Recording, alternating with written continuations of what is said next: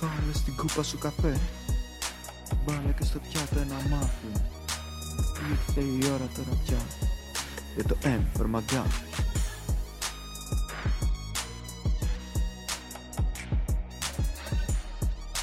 Γεια σας, γεια σας, γεια σας. Ένα ακόμα επεισόδιο M for McGuffin βρίσκεται στα αυτιά σας και ύστερα από λαϊκή απέτηση και στα ματάκια σας τα όμορφα, τα μπυρμπιλωτά.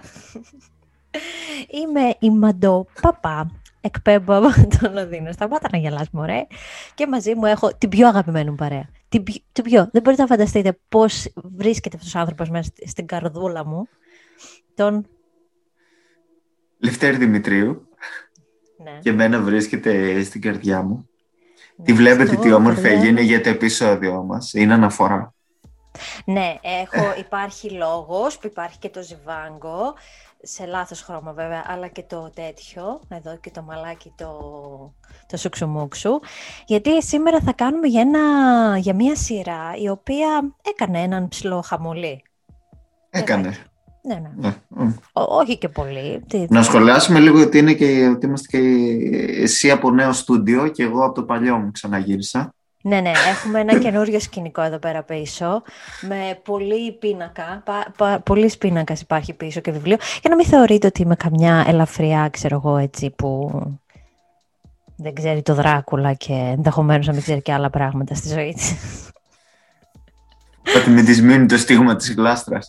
Άνα, γεια σου, ναι. Λοιπόν, δεν θέλω το στίγμα της γλάστρας. Αυτό που θέλω είναι να πατήσετε like. Αυτή τη στιγμή τώρα που βλέπετε αυτό το βίντεο. Το ξέρετε, το like βρίσκεται ακριβώς από κάτω από αυτό το βίντεο. Πατήστε το. Βοηθάει. Πατήστε το. Δεν είναι τίποτα. Τσακ μπαμ. Μόλις ξεκινήσαμε το θέμα, σας το είπα, σας το θύμισα. Like, like, like. Βοηθάει πάρα μα πάρα πολύ την προσπάθειά μας. Και μην ξεχνάτε πώς είμαστε η M4MAGA. Και υπάρχουμε στο Instagram, στο Facebook, στο TikTok και στο YouTube σαν εκπομπές. Αλλά άμα θέλετε να μας ακούσετε κιόλας, υπάρχουμε στο Spotify, υπάρχουμε στο Anchor, υπάρχουμε στο iTunes, τέλος πάντων σε διάφορες πλατφόρμες, τις πιο popular πλατ- πλατφόρμες που υπάρχουν εκεί πέρα έξω. Ε, αυτό. Εγγραφή, καμπανάκια, ξέρετε τώρα πώς πάει αυτό, αλλά like. Πατήστε καλά ένα like. Κάντε λίγο ένα interact. Πείτε μας. Σας αρέσουμε. Δεν σας αρέσουμε. Το μαλλί καλό. λοιπόν, είναι Λίτσα το Κυριακή φτιάξε. πρωί. Είναι Κυριακή πρωί, πίνουμε λίγο εδώ το καφεδάκι μας και μας παθε, παθαίνουμε μια τρέλα σιγά σιγά για να μπορούμε να τρέχει λίγο πιο ροδάνη η γλώσσα μας όσο θα μιλάμε για αυτήν την α, σειρά. Και για πες μας λίγο Πουλέρη, ποια είναι αυτή η σειρά για την οποία θα μιλήσουμε σήμερα; Το Queen's Gambit, το οποίο δεν ξέρω ποιος είναι ο ελληνικός τίτλος. Είναι το γκαμπί της Βασίλισσας νομίζω. που είναι κάποιο... Είναι... Τέλος πάντων. Δεν ξέρω γιατί ο μπαμπάς μου μου έλεγε πριν τη δω τη σειρά, ο μπαμπάς μου έλεγε είδα λέει και το γκαμπί της Βασίλισσας και λέει, του λέω τι λες μωρέ, τι είναι αυτό; και μέχρι να καταλάβω, επειδή μοιραζόμαστε το, το ίδιο account, μπήκα στο account Ναι. για να καταλάβω για ποια σειρά ε, μιλάει. Φυσικά μιλάμε για μια σειρά που έχει να κάνει με το σκάκι και όχι με το τάβλι. Όπως πολύ πρόσφατα άκουσα. Θα είμαστε όλο αναφορές σε αυτό το επεισόδιο, σε διάφορες χαζομαρούλες που έχουμε ακούσει. Οπότε, ναι, θα μιλήσουμε για το Queen's Gambit. Θα μιλήσουμε για το Queen's Gambit. Γι' αυτό έχω κάνει και τα μαλλιά μου έτσι, για να θυμίζω λίγο την πρωταγωνίστρια την Beth. Θα συζητήσουμε για αυτή τη σειρά, γιατί είναι ένα παράδειγμα μιας ε, καλογραμμένης και καλοσκηνοθετημένης και καλής παραγωγής τέλος πάντων από το Netflix. Γιατί στο παρελθόν έχουμε μιλήσει για τις παραγωγές του Netflix και για το πόσο κάποια τέλος πάντων είναι λίγο πιο... μ, δεν είναι τόσο προσεγμένα ενδεχομένως. Ε, και θα μιλήσουμε για αυτή τη σειρά, γιατί παρόλο που άρεσε σε πολλούς, ε, άλλοι τόσοι τέλος πάντων τη θεώρησαν υπερεκτιμημένη κτλ. Και, και είπαμε να τοποθετηθούμε κι εμείς πάνω στο θέμα, γιατί νομίζω ότι περιμένετε όλοι την άποψή μας, έτσι. Αν δεν τοποθετηθούμε εμείς δεν γίνεται. δεν μπορούν να συνεχίσουν. Λοιπόν, ο... για πες. Όχι, είναι ότι είναι μια ιστορία που εκτελήσεται στα 50s. Όταν ξεκινάει. Στις 60s Ε. νομίζω, ναι. Ναι. Ε, με μια κοπέλα που έχει μεγαλώσει σε ένα ορφανοτροφείο ε, της εκκλησίας νομίζω είναι. Ε, και εκεί πέρα ε, αρχίζει σιγά σιγά και βλέπει ότι έχει μία αγάπη για το σκάκι όταν παρακολουθεί τον επιστάτη ο οποίος παίζει μόνος στο σκακι ε, και σιγά σιγά δειλά δειλά αρχίζει και του ζητάει να μάθει ενώ βλέπουμε έτσι σε πολύ ωραία οπτικοποίηση πώς το μυαλό της αυτή φαντάζεται το σκάκι συνέχεια για τις κινησεις στο οποίο βοηθάνε τα ψυχοφάρμακα που δίνουν στα παιδιά ε, στην εκκλησία με αποτέλεσμα να εθιστούν σε αυτά ε, και βλέπουμε πως η πρωταγωνίστρια αυτή αντιμετωπίζει το χαμό της μάνας της που είχε ουσιαστικά αυτοκτονήσει η οποία και εκείνη ήταν μια διάνοια ναι, ναι. Ε, ήταν καθηγήτρια νομίζω στο Πανεπιστήμιο, μαθηματικός Νομίζω. Ε... Και αυτό και όλα, όλες αυτές οι λεπτομέρειες ε, για το, γιατί κοίταξε θα πούμε εμείς σίγουρα κάποια πράγματα τα οποία δεν μας αρέσουν σεναριακά αλλά επειδή και το έχει σκηνοθετήσει και το έχει γράψει ο, ο Σκοτ Φρανκ ε, υπάρχουν στο σενάριο αυτές τις λεπτομέρειες και υπάρχουν με έναν, πολύ περί, με έναν περίτεχνο τρόπο, ας πούμε. Δηλαδή, μαθαίνουμε για τη μαμά της ότι είναι διάνοια από ένα βιβλίο που κάποια στιγμή δείχνει ότι είναι, έχει κάνει μια διατριβή στα μαθηματικά. Δηλαδή, ναι. ξέρεις, δεν υπάρχει αυτό το, το χαζό του «Ω, και η μαμά μου ήταν διάνοια, πολύ έξυπνη». Οπότε εκεί καταλαβαίνουμε... Δεν έχουμε. Ναι. Δεν έχουμε. Και εκεί ακριβώς όμως καταλαβαίνουμε και το ότι ε, γι' αυτό το λόγο και αυτή χειρίζεται τόσο... Δεν πρόκειται για ένα παιδί τέλος πάντων ε, μέτριο. Είναι ένα παιδί χαρισματικό που και ακόμα και τα, τα jeans της ας πούμε το, το προδίδουν ναι. αυτό. Και γι' αυτό μπορεί και να φαντασιώνεται και νομίζω ότι το σκάκι σε μεγάλο βαθμό είναι και μαθηματικά. Οπότε, ναι, ναι από εκεί εξηγείται πάρα πολύ αυτό το κομμάτι. Αν το τάβλι θέλει ψυχή, το σκάκι, το σκάκι θέλει μαθηματικά.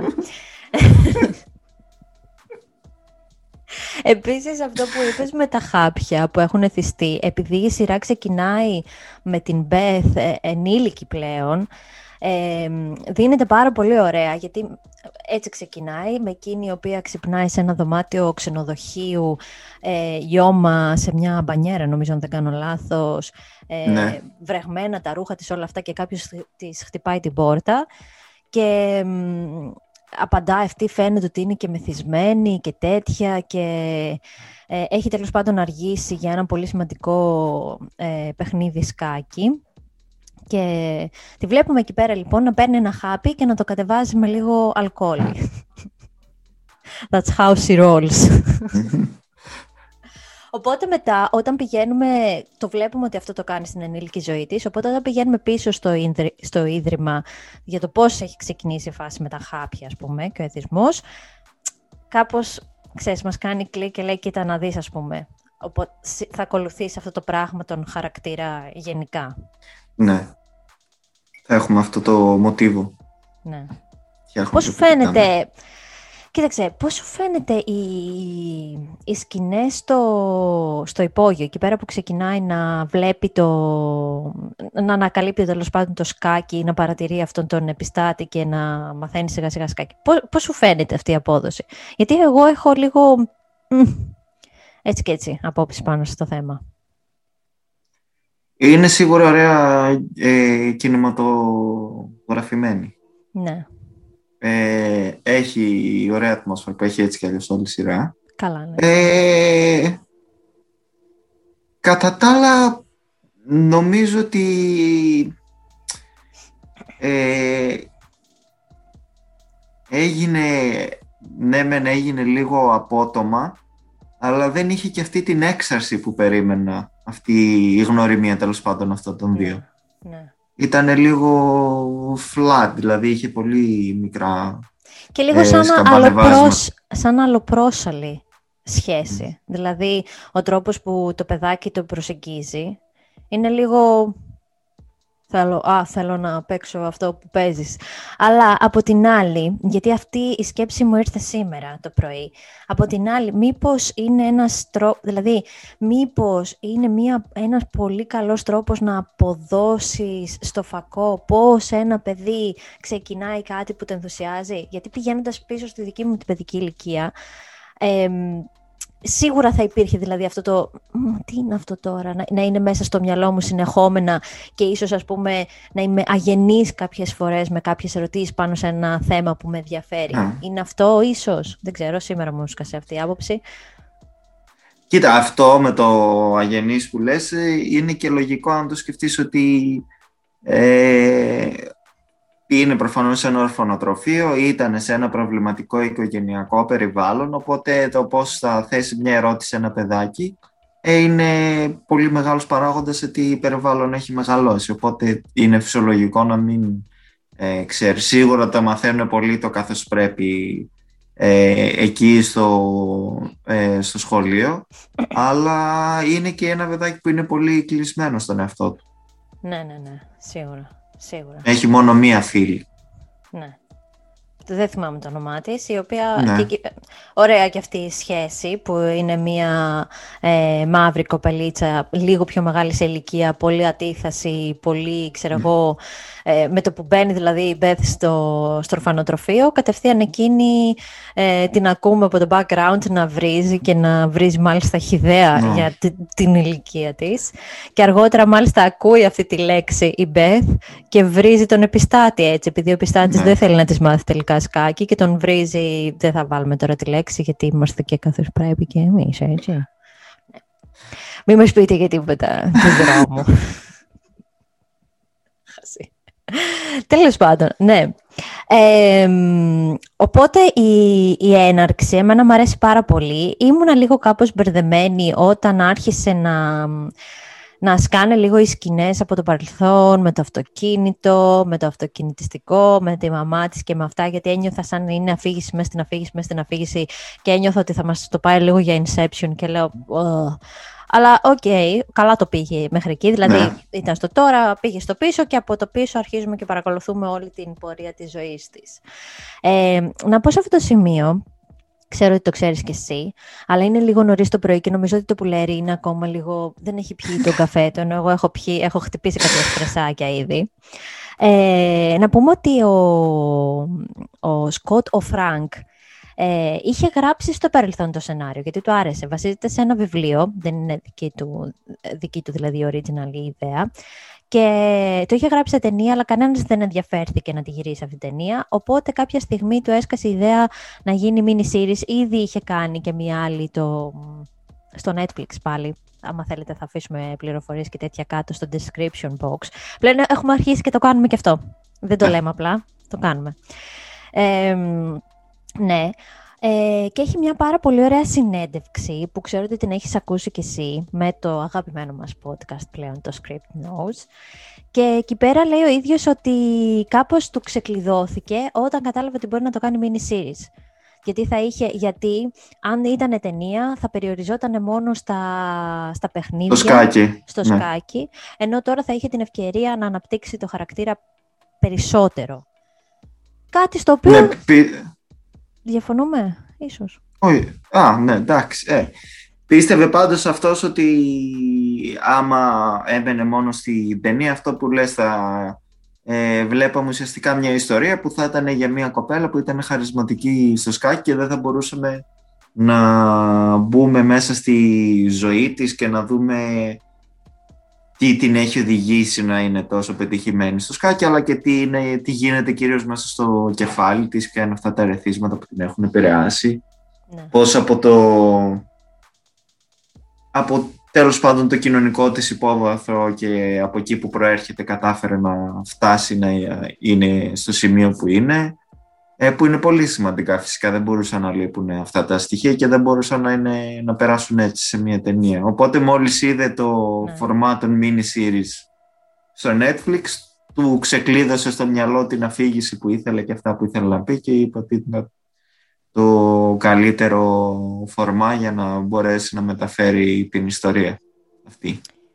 Αυτό επίσης που λέει σε αυτό το και αναλύουν τέλος πάντων σε αυτή τη συνέντευξη λίγο περισσότερο είναι το πώς δημιουργεί, γιατί ε, έχουν επίσης και κάποιες ε, σελίδες από το σενάριό του, πώς ουσιαστικά σκηνοθετεί την, ε, τη σειρά, γιατί αυτό κάνει, και πώς ναι. μέσα από τις περιεγραφές δίνει, ε, ε, πώς το λένε, ξυπνάει τις αισθήσεις, αυτό που συζητούσαμε και μεταξύ μας δηλαδή.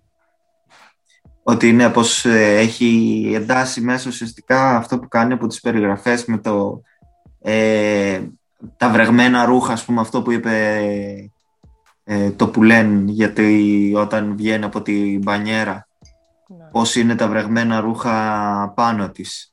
Οπότε δηλαδή μόνο και μόνο ακούγοντας την περιγραφή ε, καταλαβαίνει ο άλλος πώς είναι αυτή η αίσθηση mm. εκεί ναι, πέρα ναι. πάνω και πώς ε, μπορεί να είναι οι μυρωδιές όλα αυτά. Ε, οι υφές, πώς ε, νιώθουν, πώς τις νιώθει. Δηλαδή είχε πολύ καλά ε, αυτές τις περιγραφές πολύ ανεπτυγμένες και το οποίο γι' αυτό νομίζω πέρασε και στη σκηνοθεσία του. Σίγουρα πέρασε, σίγουρα πέρασε. Σε αυτό δεν θα τον κατηγορήσουμε. Οι ενστάσεις μας είναι πάνω σε άλλα κομμάτια που ίσως πολλοί άνθρωποι να σταθήκαν σε αυτό.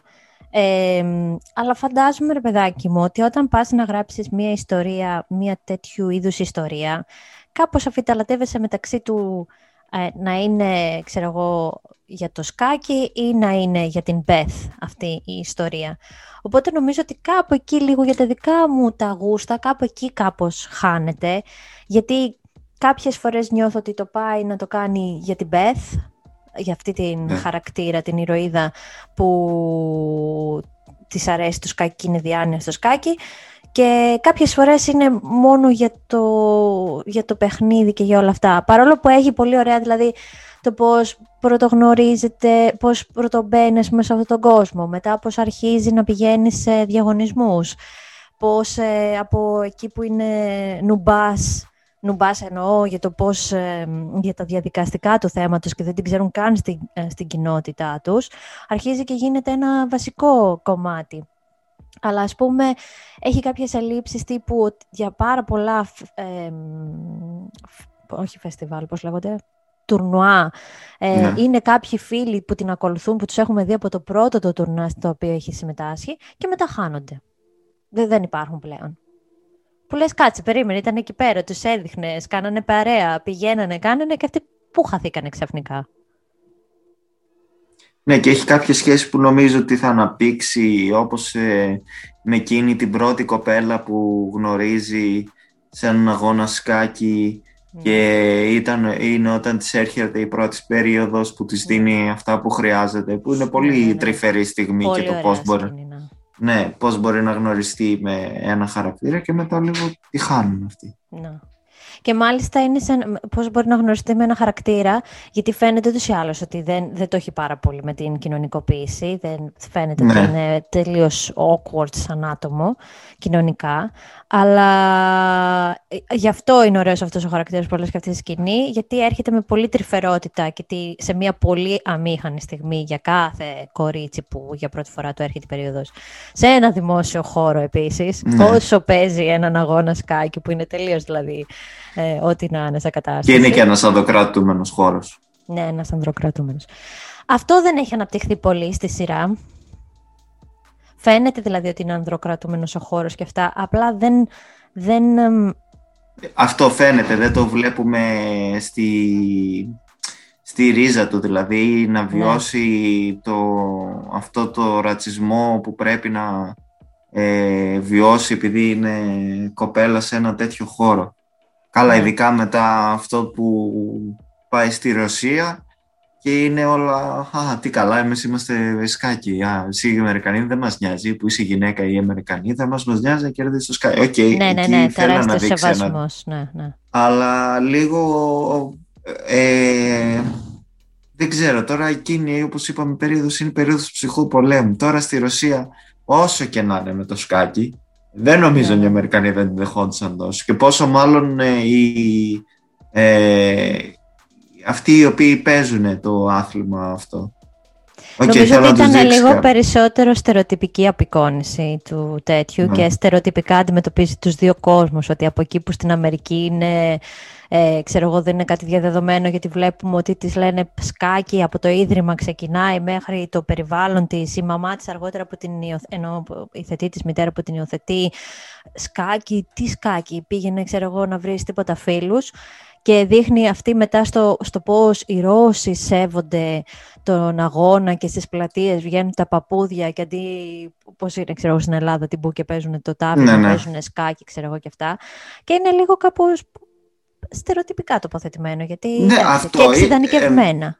Ναι, αυτό είναι ωραίο, αλλά ε, αυτό προφανώς, αυτή η αντίθεση θα πρέπει να φέρει και κάποιες ε, συμπεριφορές, γιατί Ναι. είναι ωραία δοσμένο το ότι αγαπάνε τόσο πολύ το σκάκι. Απλά όταν αγαπάς τόσο πολύ το σκάκι και έρχεται ε, ξαφνικά μια Αμερικανίδα να απειλήσει τον πρωταθλητή σου, ε, προφανώς αυτό θα, έχει, θα, θα βγουν κάποιες άμυνες. Ε, ναι. Ε, από, από όλους, από όλους που εμπλέκονται σε αυτό. Ακόμα και τους ε, άλλους που, με τους οποίους, ε, τους οποίους νικάει, που είναι σε φάση «Α, μας νίκησε, ok». Δείχνει, πάει να δείξει κάποια στιγμή ότι αυτοί είναι ενωμένοι και πάνε να σκεφτούν πώς θα την κερδίσουν. Ε, και εγώ περίμενα να προσπαθούν να την κάνουν, ξέρω εγώ, να τις ε, να τη βάλουν ρίξουν, και κάποιοι... να τη ναι, σαμποτάρουν, ναι, ναι. αλλά αυτή να είναι- έχουν μια στρατηγική, αλλά αυτή ήταν όχι, respect ρε παιδί μου. Απλά ανέλυε το παιχνίδι της, ε, ώστε ο, ο Μποργόφ, πώς λέγεται αυτός τέλος πάντων, Ναι, στο δεν τέλος θυμάμαι. ο, ο Ρώσος, να την ε, κερδίσει, ας πούμε, μόνο αυτό είναι που τους ενδιαφέρει, αλλά πολύ ηθικά θα την κερδίσει ρε παιδί μου, με τις δυνατότητές του και με το πώς θα μελετήσει τον τρόπο που παίζει το παίξιμό της. Ε, μ, τι ήθελα να πω τώρα, όσο μιλούσες κάτι ήθελα να πω. Έχουν βέβαια μία. Καταρχήν δεν μπορώ να δεν κάνω τη, τέτοια, την παρομοία. Όπως Ναι. με το Σκάκι και τους Ρώσους είναι όπως με τους ε, Άγγλους που μας τα είχαν κάνει τσουρέκια επειδή περάσανε στα ημιτελικό και football's coming home και football's coming home. Έτσι τα αντιμετωπίζουν. Έτσι ακριβώς και Ναι, εκείνοι ναι, αντιμετωπίζουν το Σκάκι. Βέβαια να πω επειδή παρακολούθησα ένα πολύ ωραίο ντοκιμαντέρ πρόσφατα, το World War II in Color, ε, από την άποψη το πώς συμπεριφέρονται οι, οι Ρώσοι στις γυναίκες έχει ότι ήταν οι πρώτοι που ε, χρησιμοποίησαν στο δεύτερο παγκόσμιο πόλεμο τις γυναίκες για να πολεμήσουν τους Ναζί. Μμμ. Γιατί χρησιμοποίησαν όλο τον πληθυσμό και ήταν κάτι που είχε κάνει και έκπληξη τέλος πάντων στους Ναζί όταν φτάσανε και μπήκανε. Ένα λοιπόν όμως από τα προβλήματα που εγώ αντιμετωπίζω με αυτή την ιστορία είναι ότι ναι μεν βρίσκουμε τον χαρακτήρα στα πιο χάια του ρε παιδί μου, τι, τι άλλο θέλεις, η μάνα του, η μαμά της την έχει βάλει σε ένα αυτοκίνητο και ουσιαστικά έχει αυτοκτονήσεις, της λέει κλείσει τα μάτια και πάει και στο κάρει το αυτοκίνητο πάνω σε ένα άλλο. Ε, τη βλέπουμε Ε, στα Θέλω να ίδια. σκοτώσει και τη μικρή. Ναι, ναι, ναι, ναι.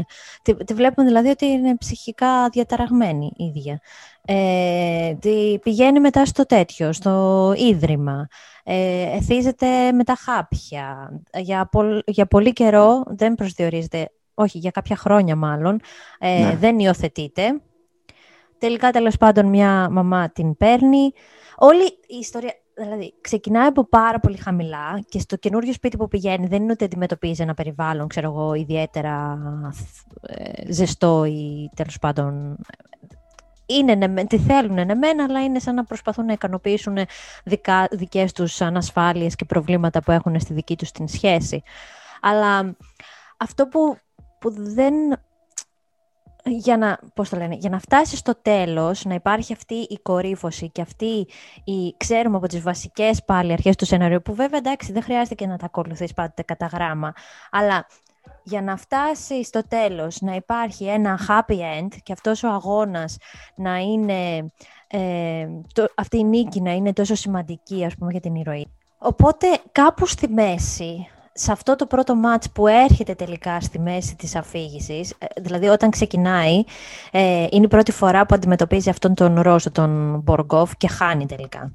Ε, και εκεί πέρα ε, ίσως δηλαδή η ίδια μετανιώνει το γεγονός ότι κάπου στη μέση δηλαδή βλέπουμε ότι χάνει αυτόν τον αγώνα που είναι ένας πολύ σημαντικός αγώνας για την ίδια και βλέπουμε ότι αυτό οφείλεται στο γεγονός ότι πάρταρε το προηγούμενο βράδυ και ήπια τα ντερά της και πήρε και χάπια και έγινε κόλος ξέρω εγώ. Αλλά είναι σαν να μην, πώς το λένε, ναι μεν έχασε ένα μάτς, αλλά κάπως αποδίδεται σαν να μην τρέχει και κάτι. Δηλαδή τη βλέπουμε ότι, δεν ξέρω δηλαδή τα, τα κάτω της είναι πολύ μέτρια. Φτάνει στα πατώματα, αλλά φτάνει με έναν τρόπο κάπως, δεν ξέρω, ωραιοποιημένο. Εκεί πέρα μου ναι. θύμισε λίγο φοιτητικά χρόνια που ήμασταν σε φάση «OK, δεν πειράζει, θα πιούμε, θα κάνουμε». Και παρόλο που μπορεί να φαινόμασταν σε και τελειωμένοι, εμείς κάναμε τη ζωάρα μας. Και κάπως έτσι είναι τα, τα, το, το πιο χαμηλά δηλαδή επίπεδο που φτάνει η ίδια σαν άνθρωπος. Είναι «OK, εντάξει, δεν έγινε κάτι, θα πιούμε λιγάκι, θα γλεντήσουμε, θα κάνουμε». Κάνει λίγο εμετό, εντάξει, δεν, δεν τρέχει κάτι.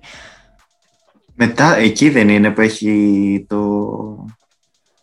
Πάει και κλείνεται στο σπίτι. Ναι, ναι, αυτό λέω. Mm. Κλείνεται στο σπίτι, κάνει λίγο εμετό, ξέρω εγώ.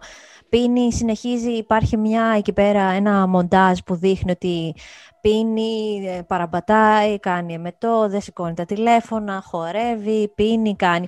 Που, να σου πω την καθαρή μου αλήθεια, φαίνεται λίγο απελευθερωτικό. Δεν, δεν, δεν το βλέπεις και λες, όπου αχάλια έγινε τώρα αυτή. Ναι, όταν την έκλεισε γενικά εκεί πέρα, ε, εκεί μέσα στο σπίτι και αναγκάστηκαν να μπουν να σπάσουν την πόρτα, ξέρω εγώ, για να ε, τη σώσουν. Ε, περίμενα να δώσει πολλά περισσότερα και κυρίως επειδή έχει βάλει από την αρχή ε, μέσα πολύ όμορφα η σειρά ε, επειδή παίρνει και όλα αυτά τα ε, τα ψυχοφάρμακα που βλέπει τα πιόνια στο ταβάνι.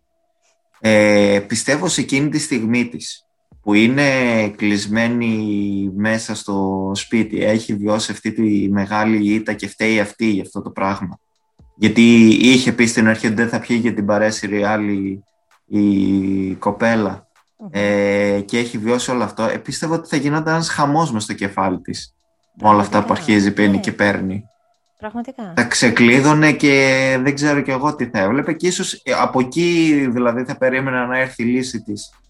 Η λύση από μόνη της για να μπορέσει όντως να αλλάξει σαν χαρακτήρας, να από αυτά που βλέπει εκεί πέρα, δεν ξέρω, ίσως κάποιο καινούριο τρόπο παιχνιδιού στο σκάκι, κάποια καινούργια κίνηση που ναι, κανένας ναι, δεν ναι, πίστευε. Ναι, ναι, ναι. Ε, να ζούσε, να βλέπε, δεν ξέρω, τον εαυτό της ε, λίγο σαν βασίλισσα εκεί για να έρθει και με τον τίτλο και με όλο αυτό να είναι ναι. μέσα στα πιόνια και να βλέπει τη ζωή της και όλους γύρω της ναι. να γίνονται Ωραία. πιόνια ε, και να βλέπουμε πώς απειλούνται και πώς οι κινήσεις και αυτό που λέμε τον gambit το οποίο είναι ότι βάζει σε κίνδυνο τους άλλους και βάζει σε κίνδυνο την ίδια της τη ζωή να τα βλέπουμε όλα αυτά να οπτικοποιούνται εκεί πέρα στο κεφάλι της και έτσι σιγά σιγά να συνειδητοποιεί πράγματα Ορίστε, Σκοτ Φρανκ, πώς θα μπορούσες να κάνεις αυτή τη σειρά καλύτερα; Ή τουλάχιστον, αν δεν θέλαμε να το πάρουμε με μια θετική, ας πούμε. Τέλος πάντων, εσύ μιλάς. Ναι, θα ήταν πάρα πολύ ωραίο. Θυμίζει πάρα πολύ το. Ε, το Requiem, for, uh, Requiem πώς λέγεται; Requiem for a Dream. Ναι. Μου ήρθε μισός τίτλος στα ελληνικά, μισός στα αγγλικά. ναι, θα ήταν πολύ ωραίο αυτό. αλλά... Ναι, θα ήταν πολύ ωραίο να γινόταν έτσι με παραφορ... παρα... Ε, παραμορφωτικές εικόνες και να ναι. μην ξέρει τι είναι αλήθεια, ποιο είναι πραγματικότητα, ποια είναι η φαντασία της. Ή τουλάχιστον να τη βλέπαμε να έχει φτάσει σε ένα σημείο ε, να, πώς να αντιμετωπίζει έναν από τους πιο σημαντικούς παίκτες του σκάκι, χάνει από τη βλακεία της και για έναν άνθρωπο που τα πάντα, όλη της ζωή είναι το σκάκι, το, αυτή την ήττα την αντιμετωπίζει πολύ ελαφρά, την καρδιά έτσι όπως αποδίδεται, όπως λες και εσύ. Ακόμα δηλαδή και να μην θέλουμε να δούμε το τι πώς θα ξεκλειδώσει ενδεχομένως καινούρια παραθυράκια στο μυαλό της, ας πούμε, και θα γίνει ακόμα πιο ε, με το αλκοόλ και με τα χάπια, ας πούμε.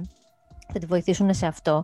Τουλάχιστον να βλέπαμε το, το πώς... Ε, μισεί τον εαυτό της ενδεχομένως για αυτή την ηλίθια απόφαση, ναι. που, για αυτή την ηλίθια επιλογή που είχε να πιει το προηγούμενο βράδυ. Ή, ε, δεν ξέρω, ε, ώστε, ώστε η νίκη της στο τέλος να βγάζει λίγο περισσότερο νόημα, να είναι, να είναι όντως λυτρωτικό για την ίδια το ότι κέρδισε, το, το, το κέρδισε πραγματικά. Δηλαδή είχε τέτοιες ε, συναισθηματικές ε, μεταπτώσεις που τελικά την οδήγησαν στο να κατακτήσει τον κόσμο του Σκάκη ουσιαστικά, έτσι.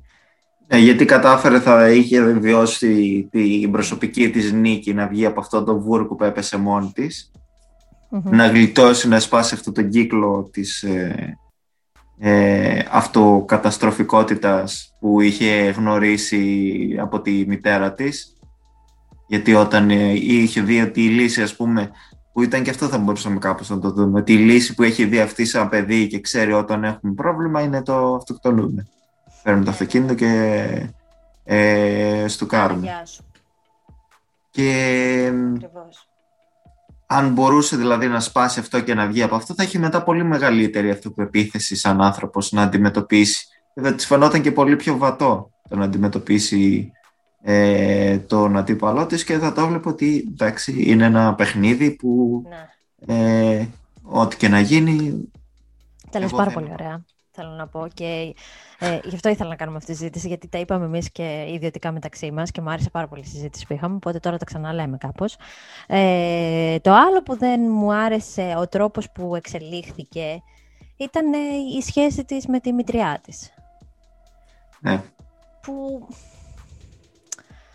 έγινε, δεν ξέρω, το αποκούμπι της κάπως μέσα σε ένα και πήγαινε να ξεπεράσει τα όρια, αλλά δεν τα ξεπερνούσε κιόλας. Και θα έπρεπε λίγο να ξεπεράσει τα όρια, αν δούμε το background και των δύο χαρακτήρων, έτσι. Γιατί η μητριά της είναι μια γυναίκα η οποία συντηρείται από τον άντρα της, έχει αφήσει τη δική της την καριέρα, αλλά έχει επαναπαυτεί σε αυτή την επιλογή στο να συντηρείται οικονομικά από τον άντρα της. Έχουμε την Beth, η οποία από εκεί που είναι στο περιθώριο κανένας δεν... και όλα αυτά που έχουμε αναφέρει μέχρι στιγμής, ε, ξαφνικά έχει εξουσία, βγάζει τρελά λεφτά, που είναι και στην, ακόμα, είναι στο σχολείο, έτσι. Ναι. Και πώς διαχειρίζεται όλη αυτή την κατάσταση. Και ότι η μητριά της που μέχρι στιγμής δεν της έχει δείξει κάποια σημάδια ότι ιδιαίτερα την αγαπάει οτιδήποτε. Αυτό το παιδί, το προβληματικό, καταλαβαίνει ότι και η μητριά του βρίσκεται σε μια προβληματική σχέση τόσα χρόνια και είναι σε φάση, α, ok, okay, εντάξει, τώρα θα ενωθούμε σαν δύο... Θα σε πάρω εγώ κατά από τη φτερούγα ναι, ναι, ναι, ναι, θα σε πάρω κατά από τη φτερούγα μου.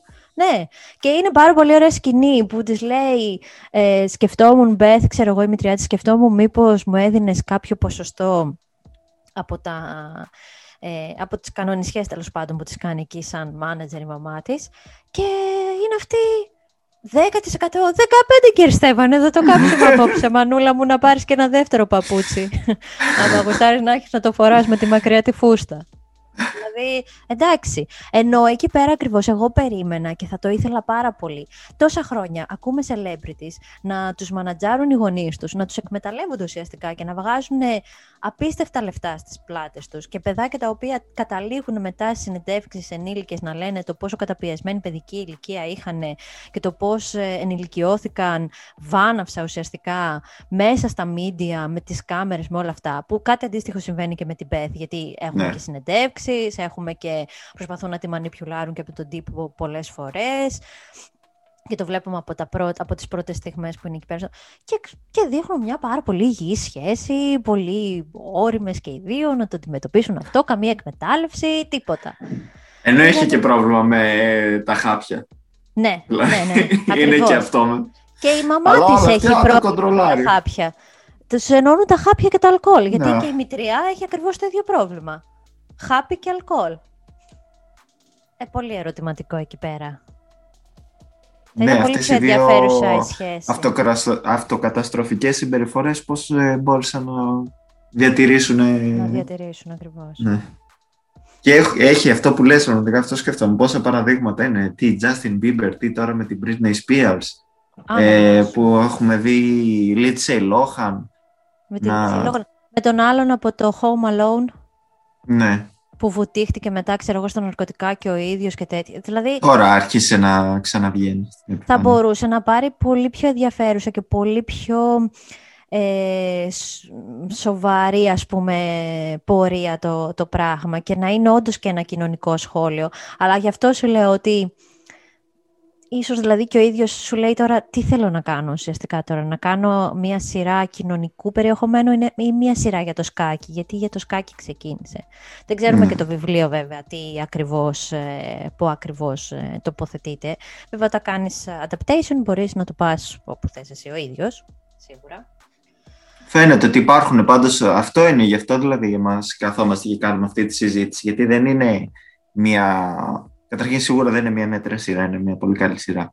Αλλά είναι ότι έχει ε, μέσα τα στοιχεία για να γίνει αριστούργημα. Δηλαδή υπάρχουν ε, ε, στοιχεία πολύ καλά να εκμεταλλευτεί ε, μέσα στην αφήγηση και μέσα στους χαρακτήρες αυτή την ωραία δυναμική με, ανα, με ανασκόρες. Καταρχήν ε, είναι μία από τις πιο ωραίες δυναμικές για να παίξει με αυτό που λέμε το στάτους. Ποιος θα είναι πάνω, ποιος θα είναι τέτοιο, πώς Ναι, ναι, ναι. το ωραίο είναι όταν έχουμε προφανώς ε, μεταβολές, δηλαδή πώς ε, θα μπορούσε να είναι ο νέος ε, πατριός να της αφήνει ένα χαρτζιλίκι ε, ας πούμε η κόρη ή ακόμα και να μην γίνει σαν τον πατριό να ακολουθήσει μια ένα άλλο τέτοιο, αλλά να έχουμε ένα παιχνίδι μεταξύ των δύο, όχι και επίσης ούτε ξοδεύει ρούχα, ε, ούτε ξοδεύει ρούχα, ούτε ξοδεύει λεφτά στα ρούχα.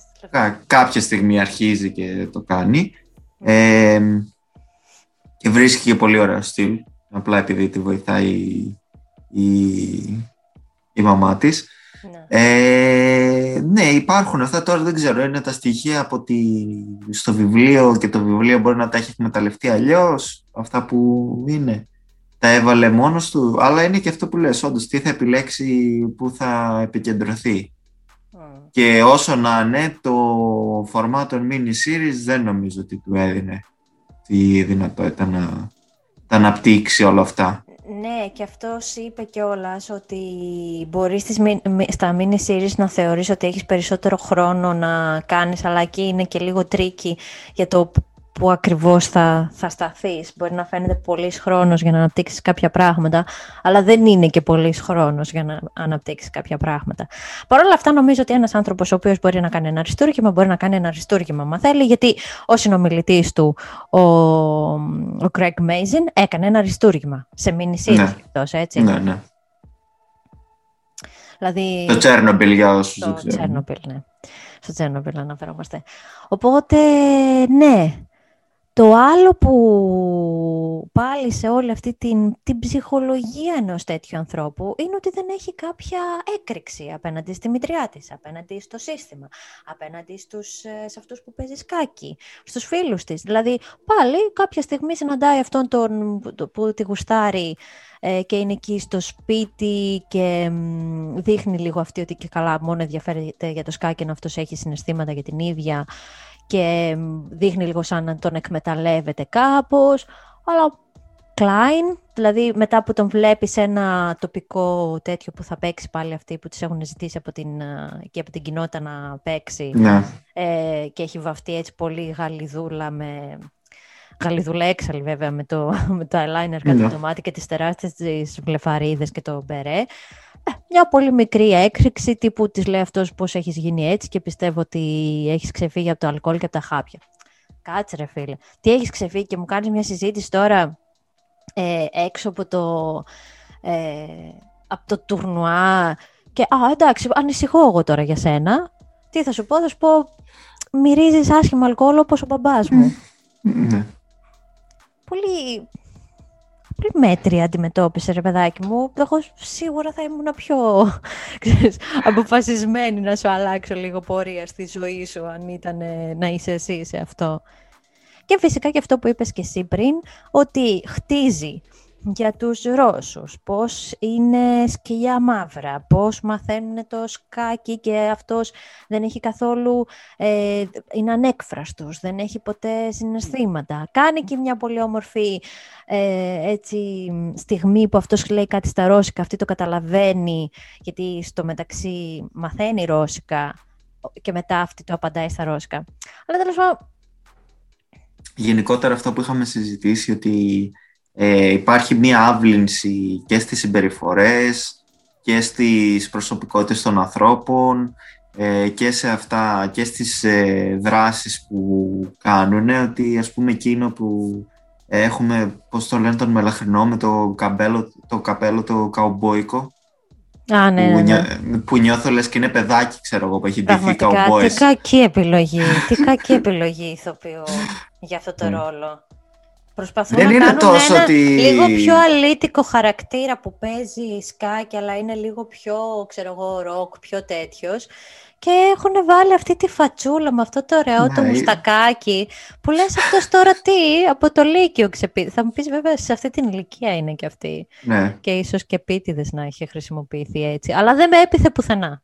Αυτή η μαγιά που έβγαζε ήταν σαν να το έλεγα «Άντε βρε, μαγιά, κλανιά και κότσο βασιλιά είσαι πια και εσύ». Και το πώς ε, αυτή τον ερωτεύτηκε τόσο πια. Ναι, Και αυτός και τόσο δηλαδή και σε αυτή την ηλικία που βαράει ορμόνη εδώ ε, Ναι, ναι, και ναι, έχει ναι. την Άνια Taylor Joy να σου τρίβεται και Αλλά να, να θέλει και εσύ να σου- όχι, όχι, μόνο σκάκι. Μόνο εγώ σκάκι. μόνο σκάκι. Αυτό που έχουμε δηλαδή ότι είναι όλα πολύ ε, ωρεοποιημένα ε, οι συμπεριφορές. Ακόμα αυτό ίσως δεν ξέρω. Θα ήθελα και λίγο να είναι ας πούμε, και πιο προβληματική ε, για να δείξει περισσότερο λίγο ε, το πόσο μακριά είναι το, από το επιστάτης με την ε, Άνια Taylor Joy. Ε, δηλαδή βρίσκουν εύκολα σχετικά το διάβολο επικοινωνίας που περίμενα λίγο επειδή είναι ένας άνθρωπος ξέρω εγώ, που δεν είναι, μπορεί, δεν, δεν ξέρω αν είχε παιδιά, δεν θυμάμαι. Αλλά τέλος πάντων Δείχνει που να είναι, έχει, ναι. ναι, και αυτοί είναι ένα μικρό κοριτσάκι, δεν, δεν έχουν ας πούμε κοινά να επικοινωνήσουν, έχουν μόνο το σκάκι, ναι, αλλά αυτό δημιουργεί κάποιες ε, προβληματι... κάποια προβλήματα στην επικοινωνία τα Ναι, οποία ναι. πρέπει να φαίνονται Ναι, ναι, ναι. να υπάρχει ένα awkwardness στη Ναι, ναι, ναι, ναι. μεταξύ τους ε, επαφή. Ναι. Δεν ούτε αυτό. Αυτό με Εκτός τη κι μάνα αν- που είπες. Εκτός και αν στο μυαλό, εκτός και αν ουσιαστικά έχει δημιουργήσει έναν κόσμο, είναι δύο κόσμοι, είναι η πραγματικότητα και ο κόσμος του σκάκι, που μέσα στον κόσμο του σκάκι όλα είναι εξειδανικευμένα, όλα είναι τέλεια Ναι. και όλες οι σχέσεις της είναι τέλειες και δεν υπάρχει κανένα πρόβλημα, γιατί με όποιους έχει ε, βρεθεί και έχει αντιμετωπίσει, η αλήθεια είναι ότι μέσα σε αυτόν τον κόσμο όλα είναι υπέροχα. Ίσως γι' αυτό, ίσως γι' αυτό που τη στέρησε η ζωή ε, να της δημιούργησε έναν άλλον κόσμο, ο Σκοτ Φρανκ, ότι όλα εκεί λειτουργούν οκ, ρολόι, δεν χρειάζεται να ανησυχείς, να προσπαθείς, να...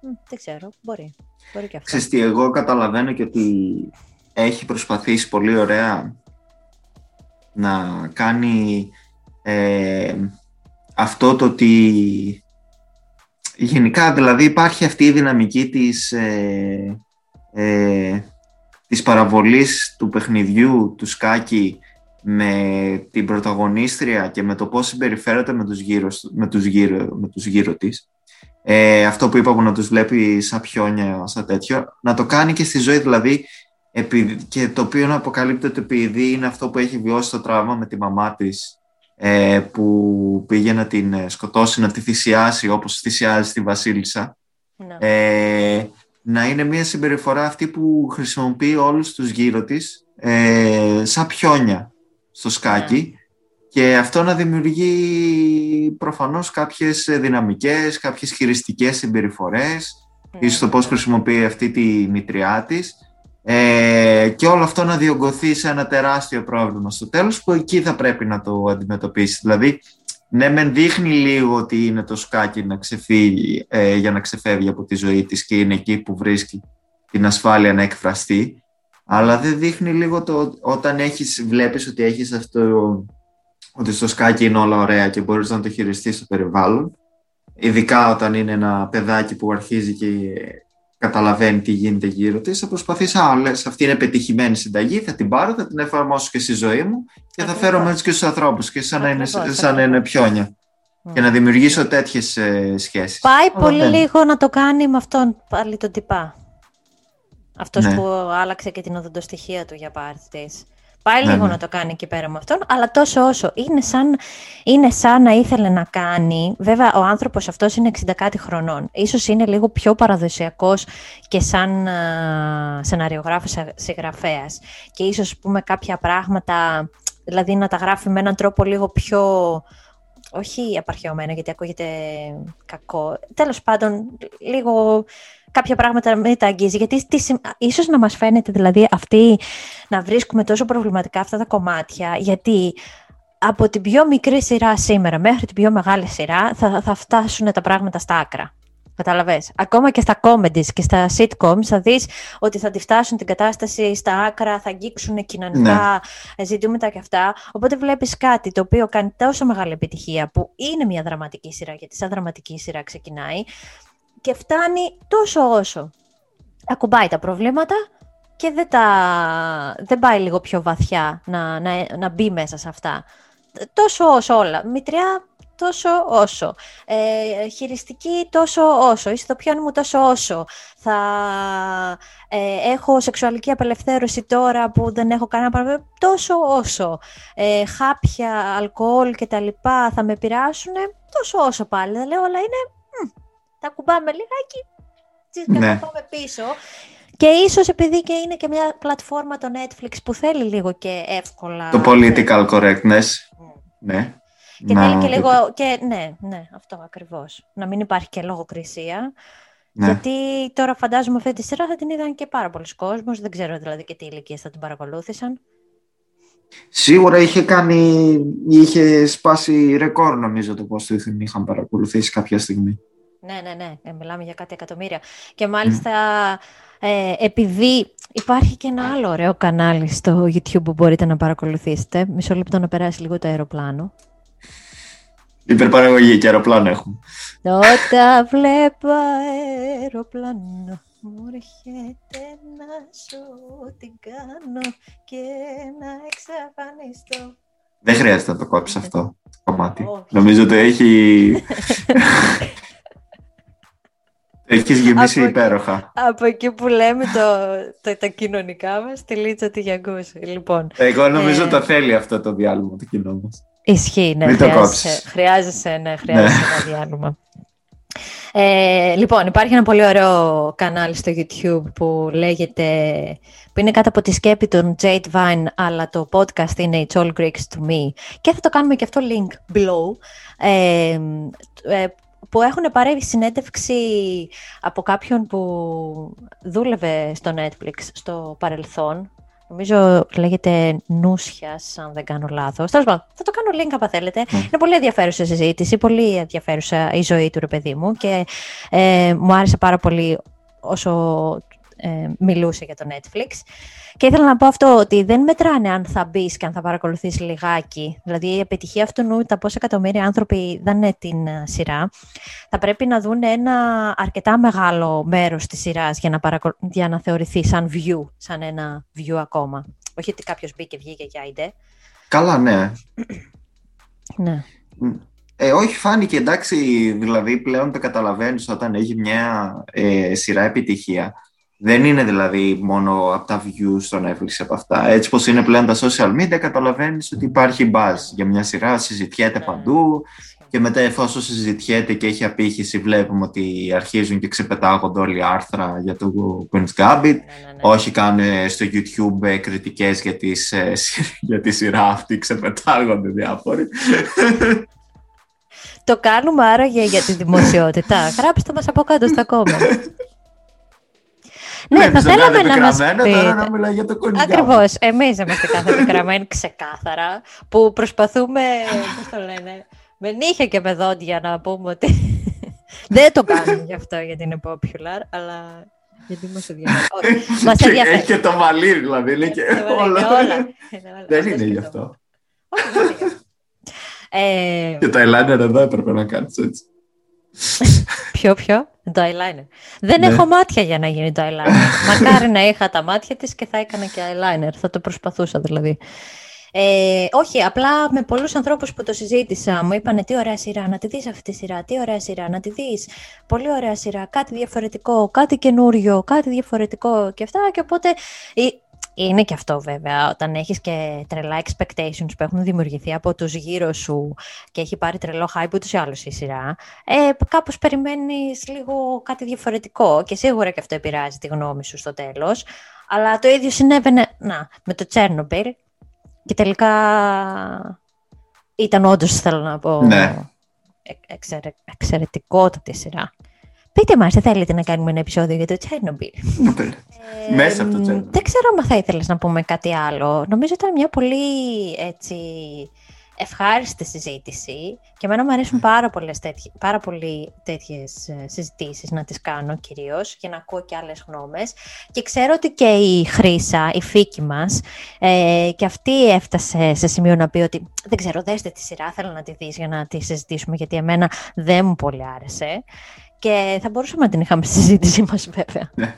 Μήπως θα της πούμε να μας στείλει κανένα ηχητικό να το παίξουμε.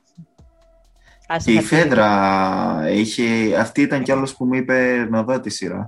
Γιατί ναι. την έβλεπα, μου την έβγαζε συνέχεια το Netflix. Ναι, ε, και ναι. μετά μου είπε η Φέντρα πόσο είχε λατρέψει το μοντάζ της τελευταίας εκεί σε camps. Ναι. Ε, και γι' αυτό το είδα γιατί σέβομαι τη γνώμη της και στις σειρές, αλλά περισσότερο ακόμη στο μοντάζ.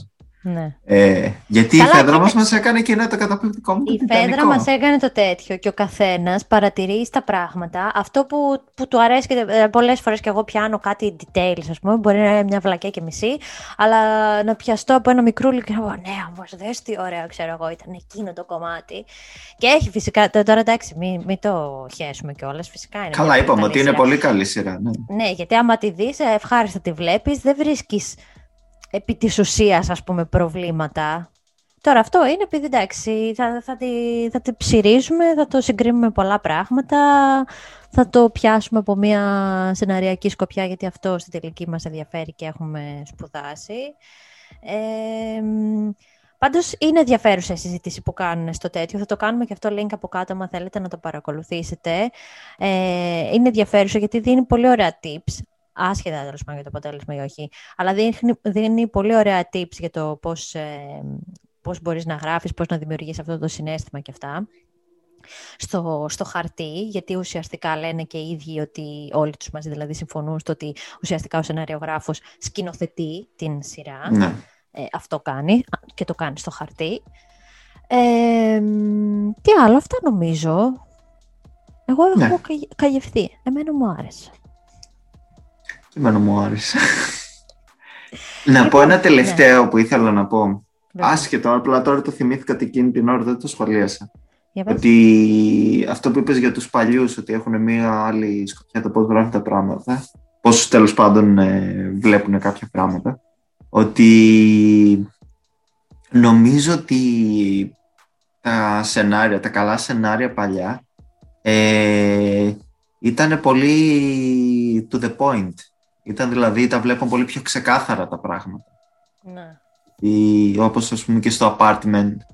Ναι, ναι, ναι. Που ήταν πολύ πιο δυνατές και ξεκάθαρες οι σχέσεις και ε, δεν ασχολιόταν με τη, με τη λεπτομέρεια, με την άποψη ότι ξέρανε πού θα επικεντρωθούν και πού πρέπει να δώσουν βάρος και ότι πρέπει να είναι συγκεκριμένες οι σκηνές που πρέπει να δείχνουν αυτό το πράγμα. Τέλος πάντων, εγώ ήθελα να το πω γιατί έτσι. Ναι, ναι, ναι. ναι. Όχι, καλά το είπες, μπράβο. Βέβαια, ο ίδιος λέει μέσα σε αυτή τη συνέντευξη και πάλι ότι ε, δεν χρειάζεται να ακολουθήσει και όλους τους κανόνες και να, α, να γράφεις με αυτόν τον τρόπο ή α, να κάνεις εκείνο κτλ.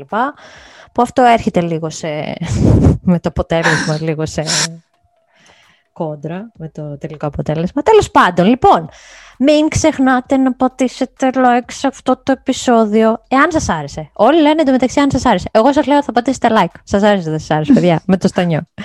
Ε, μας βοηθάτε πάρα πολύ στο να ε, ε, μεγαλώσουμε αυτή την ε, παρέα εδώ πέρα στο YouTube. Μπορείτε να μας βρείτε, αν δεν θέλετε να βλέπετε τις φάτσες μας, να μας βρείτε στο Spotify, στο Encore, στο iTunes, στο Google Podcast ε, και φυσικά στο Facebook, στο Instagram και στο TikTok.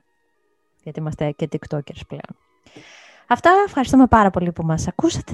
Φιλιά πολλά. Σε καλά. Γεια σας. Ε, γεια σας.